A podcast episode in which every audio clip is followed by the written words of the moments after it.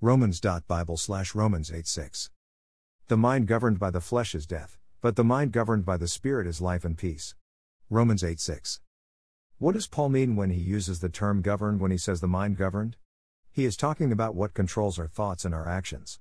When we let our earthly desires control our thoughts and our actions, it can only lead to one outcome, and that is death.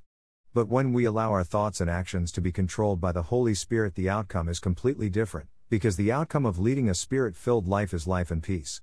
How do you know who is controlling your thoughts and actions? It is very simple.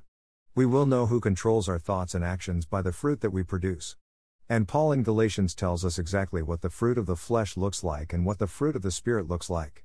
The acts of the flesh are obvious sexual immorality, impurity and debauchery, idolatry and witchcraft, hatred, discord, jealousy, fits of rage, selfish ambition, dissensions, factions, envy, drunkenness, orgies, and the like.